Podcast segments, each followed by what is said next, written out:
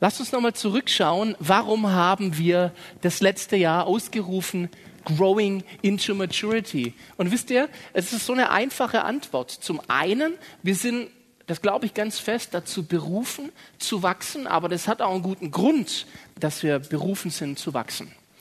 Und zwar, dass unsere Liebe und das, was wir erfahren und was wir an Reife und Erwachsensein lernen, uns davon ablenkt, auf uns selbst zu schauen und dazu hinlenkt, endlich unserem Auftrag gerecht zu werden, den wir haben, nämlich Licht zu sein in der Welt.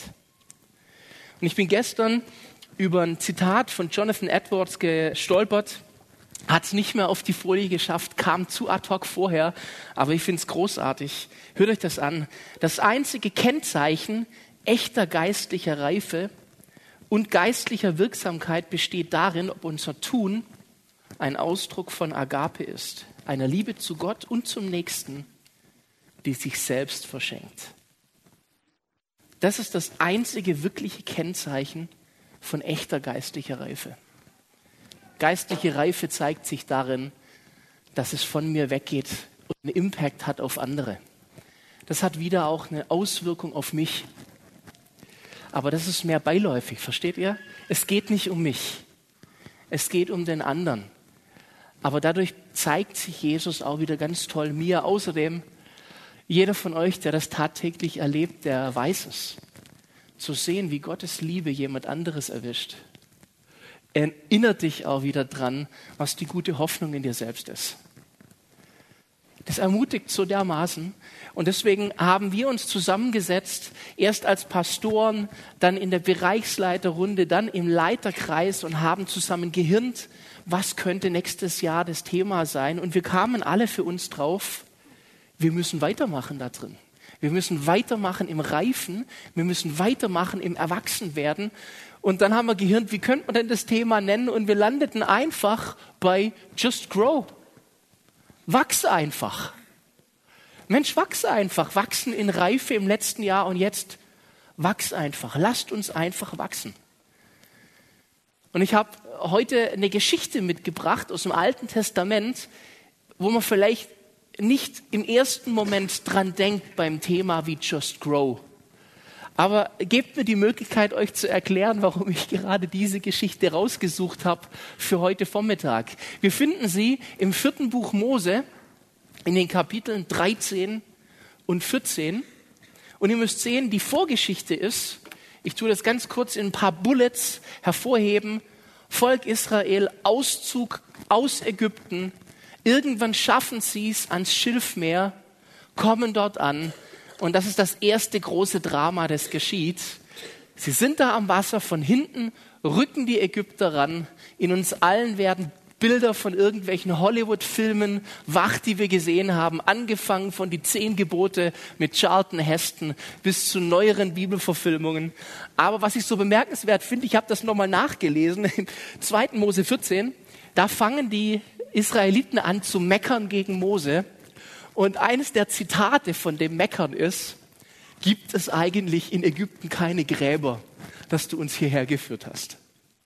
Das ist schon krass, finde ich. Gibt es da eigentlich keine Gräber? Müssen wir jetzt hier sterben in der Wüste? Wahrscheinlich kriegt Mose schon so einen Hals. Zum Glück heißt es in der Bibel, dass er der sandmütigste Mensch war, der auf Erden je wandelte.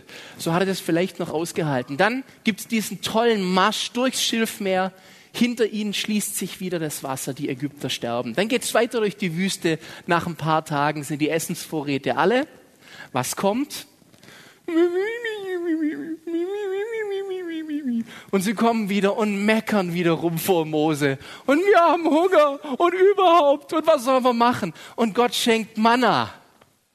Und kurze Zeit darauf, scheiß Manna, was anderes zum Essen. Gibt's nicht, oder? Also, Gott schenkt Wachteln. Yay, Fleisch. Blöde Wachteln.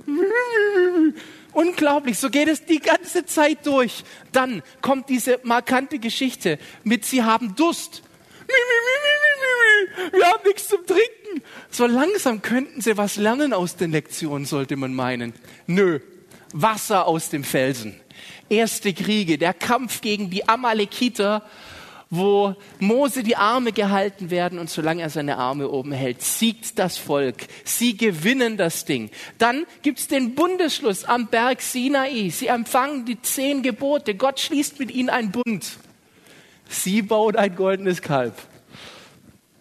Mose sagt, ich habe keinen Bock mehr auf den Scheiß und schmeigt die Tafel auf den Boden und muss dann nochmal eine extra Runde drehen. Es ist schon spannend, wie es da auf und ab geht. Dann ist Gott doch wieder gnädig, ist mit Wolken und Feuersäule bei seinem Volk. Wow. Würden wir uns das auch wünschen? Wo du hingehst, über deinem Auto, immer so eine Wolke oder nachts ein Feuer. Hammer-Effekt. Du fährst auf der Autobahn und überall, wo du bist, das sollte doch die ultimative Ermutigung sein. Mm -mm. Reicht nicht. Es gibt wieder Ärger, denn es kommt wieder das Hungerthema auf. Wieder, wir haben keinen Bock auf Manna, wir wollen wieder Fleisch. Und jetzt reagiert Gott richtig markant. Ich mag diese Stelle sehr, habt es mir nochmal genau durchgelesen. Wer von euch was äh, Lustiges lesen will, sollte 4. Mose 11, Vers 20 lesen, wo Gott mit Mose verhandelt und sagt, okay, ihr kriegt nochmal Fleisch. Und zwar diesmal so viel Fleisch, dass es euch, ich zitiere, zur Nase herauskommt und es euch zum Ekel wird. Das sagt Gott. Und dann schickt er so viele Wachteln, eine Tagesmarsch in die eine wie in die andere Richtung, liegen überall Wachteln auf dem Boden. Und die sammeln die ein und die essen so lang Fleisch, bis ihnen zur Nase raushängt. Und dann kommen sie endlich nach Kanaan. Ist uns das bewusst? Nach diesen Abenteuern kommen sie dahin, wohin Gott sie bestellt hat. Und darum geht es in 4. Mose 13 und 14. Es ist die berühmte Geschichte von den Kundschaftern. Sie kommen an die Landesgrenze ihres gelobten Landes. Und Mose schickt aus von der Wüste zwölf Kundschafter. Einen für jeden Stamm Israels. Unter ihnen auch Josua und Kaleb. Und die werden geschickt, um 40 Tage lang Spionagearbeit zu leisten. Und die sneaken sich nach Kanaan rein und gucken sich das Land an. Das lesen wir im 4. Mose 13. Und dann kommen sie nach 40 Tagen zurück ins Lager und jetzt geht der Stress los. Denn die Kundschafter, die sind sich unfassbar uneinig in dem, was sie gesehen und erlebt haben. Der größte Teil dieser Kundschafter, nämlich zehn von zwölf, fängt an zu erzählen, dass dieses Land uneinnehmbar ist.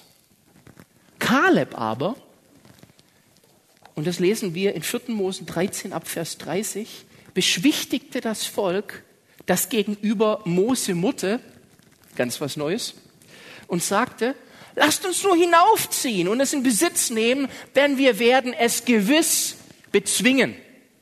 Aber die Männer, die anderen zehn, die mit ihm hinaufgezogen waren, sagten, wir können nicht gegen das Volk hinaufziehen, denn es ist stärker als wir. Und sie brachten unter den Söhnen Israel ein böses Gerücht über das Land auf, das sie ausgekundschaftet hatten und sagten, das Land, das wir durchzogen haben, um es zu erkunden, ist ein Land, das seine Bewohner frisst. Und alles Volk, das wir darin gesehen haben, sind Leute von hohem Wuchs.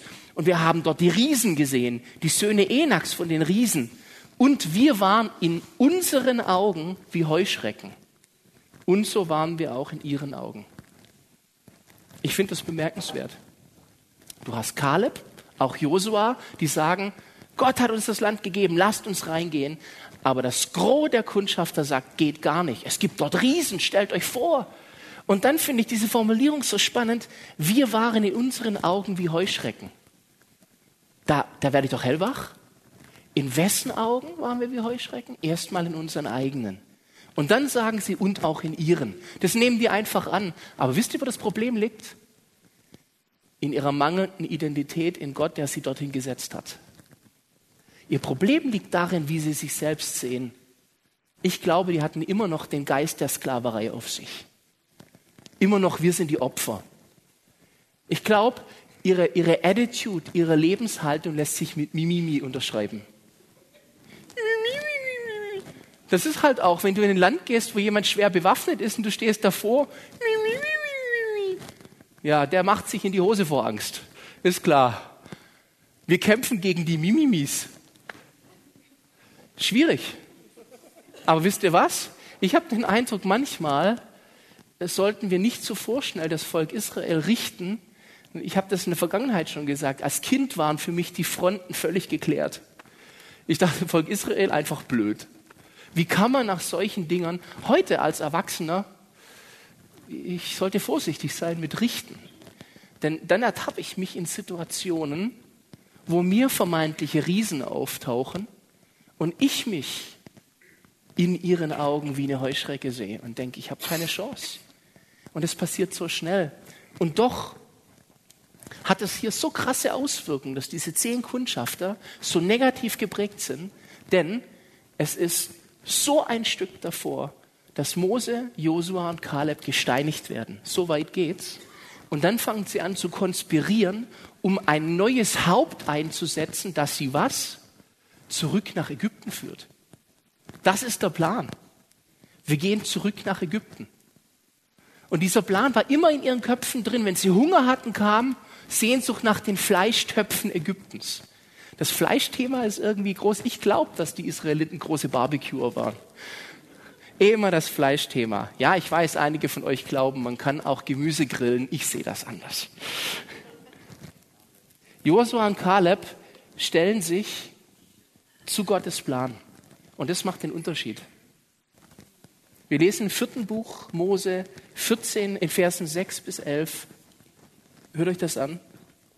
Und Josua der Sohn des Nun und Kaleb, der Sohn des Jefune, von denen, die das Land ausgekundschaftet hatten, nur die zwei, zerrissen ihre Kleider und sagten zu der ganzen Gemeinde der Söhne Israel, das Land, das wir durchzogen haben, um es auszukundschaften, das Land ist sehr, sehr gut.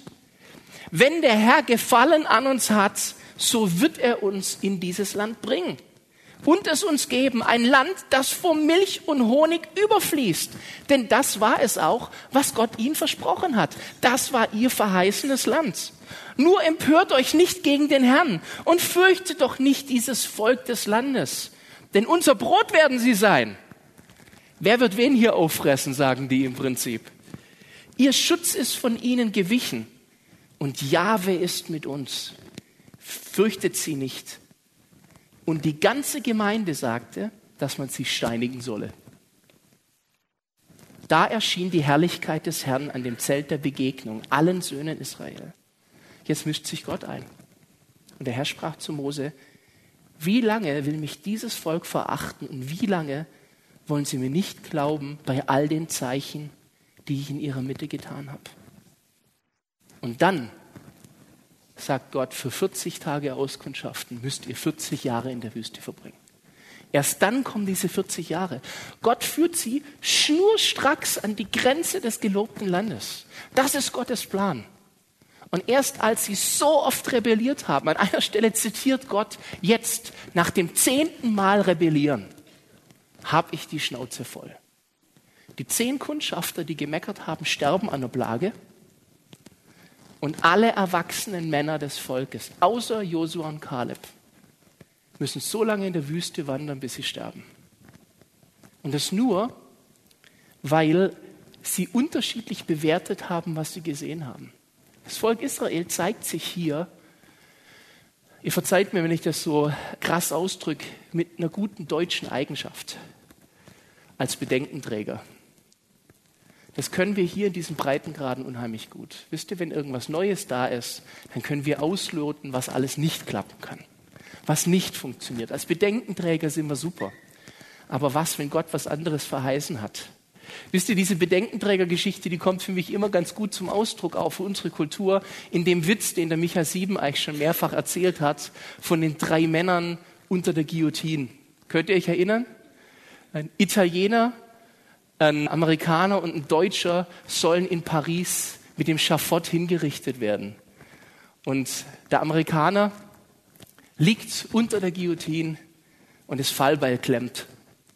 Und der Amerikaner grundpositiv sagt, well, well, I know it. Das wird nicht funktionieren, denn das Leben ist gut. Und er geht raus und es ist super. Dann kommt der Italiener. Sie versuchen es wieder. Das Fallbeil will nicht fallen. Der Italiener, grundgottesfürchtig, dankt Gott dafür, dass das Fallbeil nicht funktioniert hat. Jetzt kommt der Deutsche dran. Er wird unter das Fallbeil gelegt, zeigt hoch und sagt, ah, ich sehe, wo der Fehler ist. Ich habe manchmal den Eindruck, so sind wir unterwegs. Wir, wir gucken auf da, wo der Fehler ist. Vielleicht waren die ja groß in Kanaan. Der Punkt ist, alle zwölf haben die gleiche Situation gesehen. Aber zwei bewerten sie anders. Sie kommen zurück von ihrem Streifzug nach den 40 Tagen und tragen eine Weinrebe, eine einzige, die so groß ist, dass sie mit zwei Mann an einem Stock getragen werden muss. Die einen sehen die Riesen und die anderen sehen die Riesenweintraube. Und das ist der Unterschied. Auf welche Größe guckst du? Ich glaube, die einen schauen auf die Bedenken, auf die Hürden, die anderen schauen auf die Verheißung Gottes. Und das erinnert mich ganz stark an Abraham. Und von dem haben wir so viel gehört im letzten Jahr. Und ich finde es so markant nochmal, wie in der Bibel beschrieben wird und übrigens auch im Neuen Testament zitiert, im Römerbrief, Abraham zweifelte nicht durch Unglauben an der Verheißung Gottes, sondern wurde gestärkt im Glauben, weil er Gott die Ehre gab.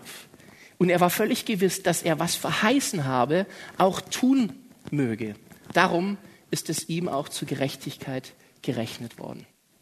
Das war das Prinzip Abraham. Gott sagt Abraham, schau in den Himmel und zähl die Sterne. So zahlreich werden deine Nachkommen. Schau auf den Sand am Meer, so zahlreich werden deine Nachkommen sein. Gott sagt zu Sarah, du wirst einen Sohn haben. Abraham vertraut, Sarah lacht. Wer von den beiden war denn vernünftiger? Sarah war viel vernünftiger, weil Sarah war gut in Mathe. Die hat gut addieren können. Die hat sich mögliche Schwangerschaft plus mein Alter gleich geht dem nix. Das ist vernünftig. Das ist deutsch. Das ist anständig, das ist normal. Abraham ist ein Träumer, ein Spinner. Und wahrscheinlich hat Sarah ihm das sogar ab und zu gesagt.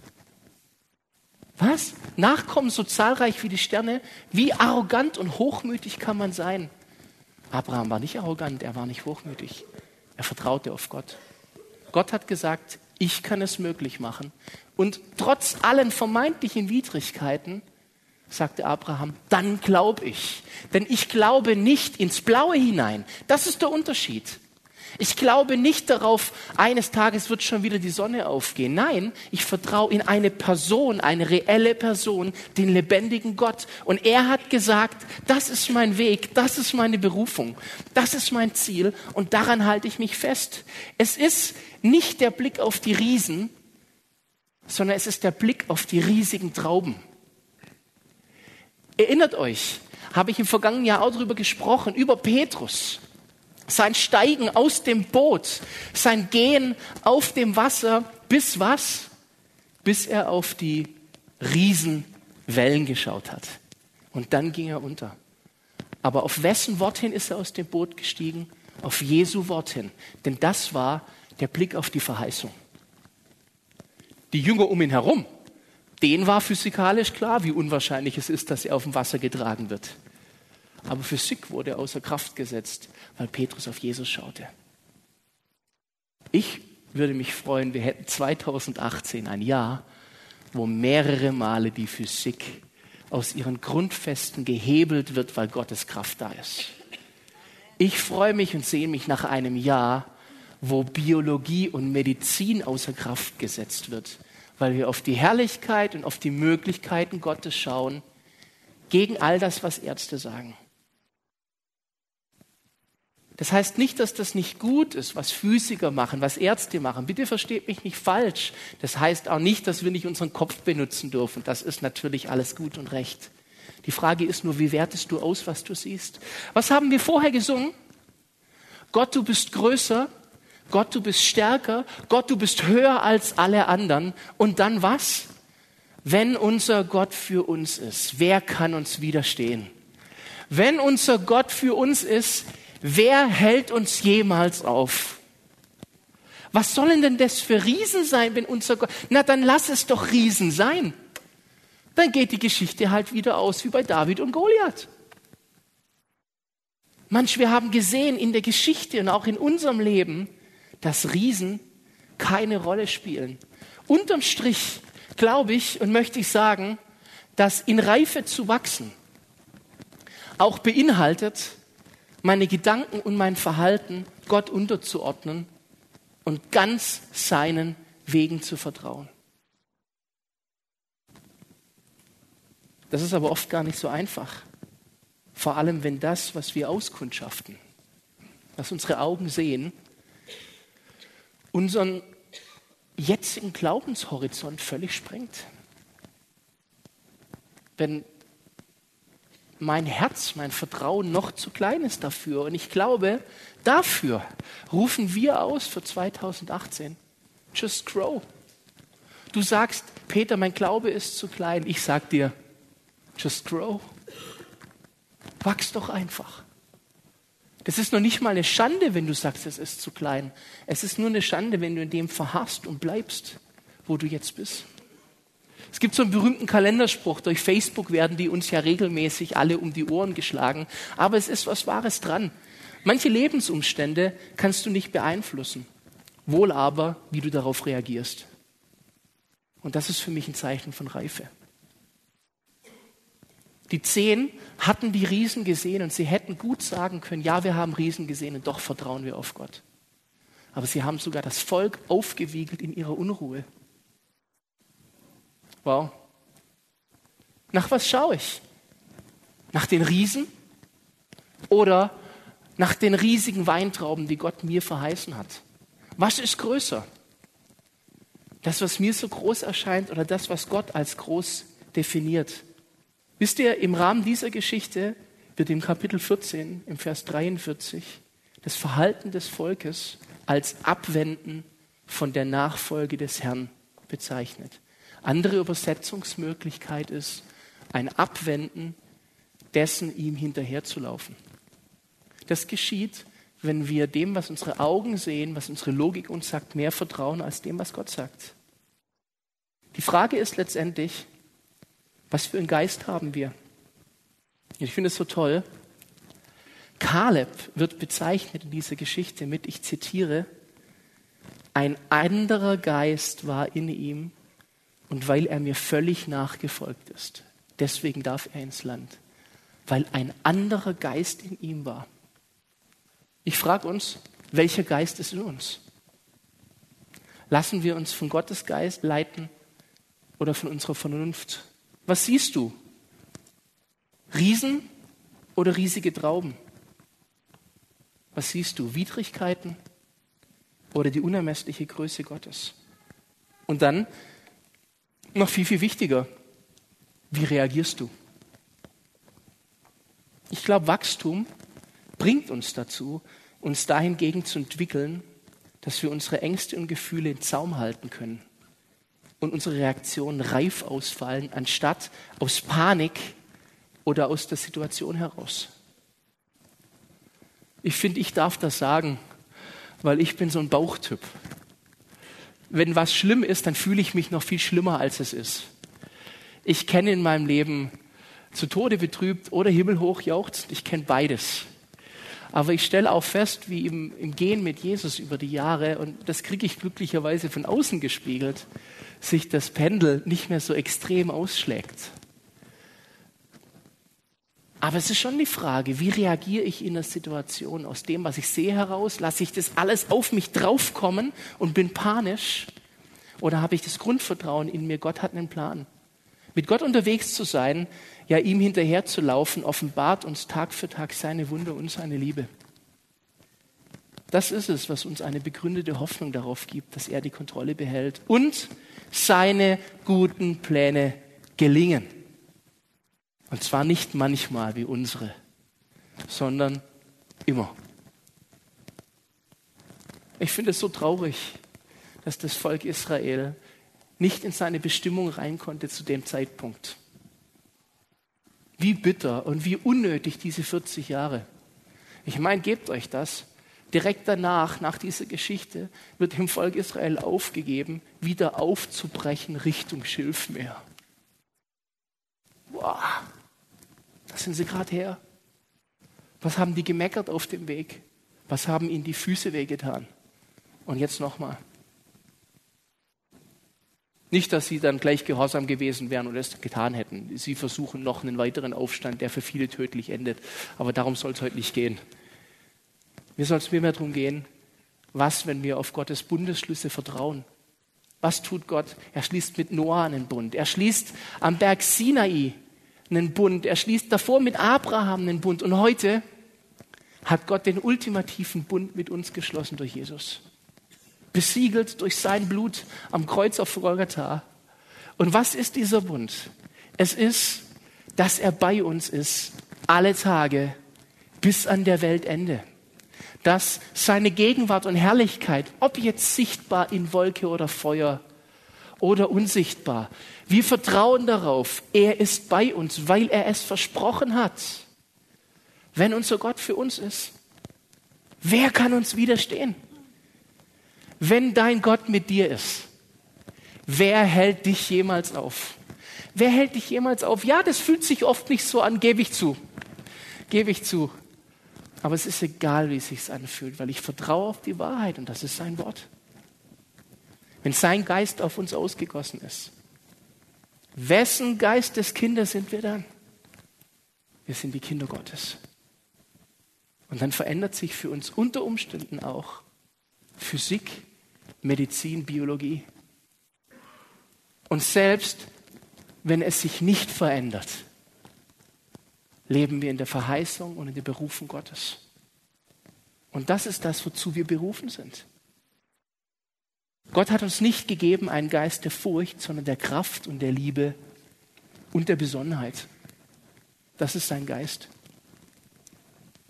Und letzten Endes, Gottes Wegen zu vertrauen ihm zu glauben, auf ihn zu bauen, zu reifen durch das Erfahren seiner Größe, das stellt auch unseren Kurs ganz natürlich auf.